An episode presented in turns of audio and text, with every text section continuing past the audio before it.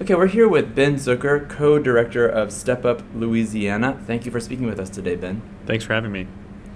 So, first off, we'd be interested to hear just a little bit of a history of the organization and how you got started and how you came to be doing what you're doing. So, uh, in 2016, after the Trump election, uh, we knew we needed a different political reality in Louisiana in order to. Uh, you know, there were a lot of popular policies that were happening uh, that have not happened uh, for both education and economic justice issues. And uh, I called uh, my co director, Maria Harmon, uh, on an unrelated issue to ask her about something around faith based outreach. She had been an organizer with the MICAH Project, which is a, uh, a PICO affiliated faith based community organizing network and I had been organizing with the Fight for 15, the fast food worker led effort for $15 in union rights. And uh, I called Maria about something, and then she said that she was leaving Micah and that I was uh, leaving the Fight for 15. I was like, okay, let's get coffee. So we met at Monkey Monkey, and she said that she was passionate about racial justice and education, and I said I was really passionate about you know economic justice, and then so then we sort of set off to to start Step Up Louisiana, which we uh, incorporated with the state uh, in February of 2017. Wow, so pretty fresh still. Yeah. Uh, okay, and so at that time, it sort of seems like right out of the bat, you sort of had a couple of platforms, one around education and one around economic justice. And though you're focused on economic justice, could you tell us a little bit about the education platform and then get into sort of what the economic justice platform is and what the work that you specifically do is like? Yeah, so the education justice work that that Maria leads uh, is we have uh, organized a, a parent union, which is an organization of parents here in in New Orleans, and then across the state, Maria uh, convenes the Louisiana Alliance to Reclaim Our Schools, which is a coalition of groups uh, that works on education justice issues. Called LAROS, and uh, uh, there are two main issue areas that the education work falls under. One is uh, holding charter management organizations and school systems accountable, and the other is promoting uh, an education model called sustainable community schools. And uh, so uh, I can't wait to have Maria on the show to be able to talk to you more about uh, her education work. Totally, yeah, I'm, ex- I'm excited for that uh, in the future. But so your work more is specifically about economic justice and you have a three point platform. Could you tell us a little bit about what that looks like? Yeah, so back at the end of uh, 2016, we met with uh, labor and worker center organizers from across the city, from our Walmart and SEIU and Fight for 15, and me from Step Up and and the New Orleans Worker Center for Racial Justice met to, you know, how did we want to uh, interact with the municipal election with uh, the mayor and city council up for election uh, last fall. And then folks were like, okay, we should do a survey of the membership of these five organizations. And so we did, and we came up with, and those workers sort of chose. These are workers that have been leading the movement for economic justice for years, chose $15 minimum wage, equal pay for equal work for women, and ban the box, which is stopping discrimination of folks based on their arrest record or criminal background, uh, to as sort of the three issues that we were going to work on to try to get candidates to support mm-hmm. uh, this election season. So, is that how you see sort of Step Up's role in this conversation? Is bringing these issues to political candidates and bringing them to the table in sort of conversations with the municipal and state government? Uh, I guess the question is, uh, where does where does Step Up sort of fit into that work? I guess. So Step Up has uh, we are an individual member organization. So okay. we have members who pay dues and do organizing work like canvassing and phone banks and talking to their neighbors and coworkers and other folks who they go to school with and people in their family to uh, uh, you know build power to be able to move uh, the politics on these issues, and that's moving the politics within individual workplaces or in the city government, but or the state government or the national government.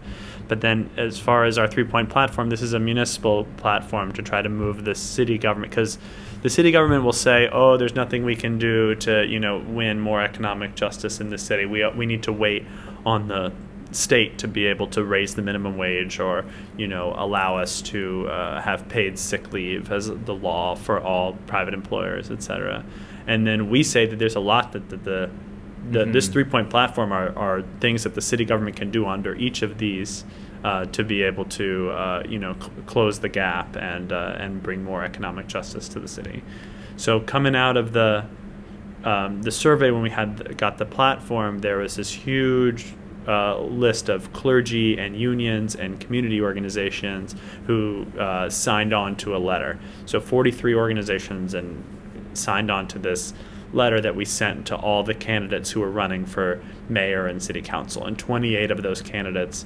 Uh, committed to adopting the platform coming out of that letter that the organizations, you know, led by Step Up, sent, and then uh, we uh, made some endorsements based Mhm. on those uh, commitments, and then we campaigned for those candidates to win. And so where we're sitting now is that our mayor elect and six of the seven people on the uh, newly elected city council that'll be sworn in in May have all committed to adopting the platform. hmm That's really exciting. Yeah.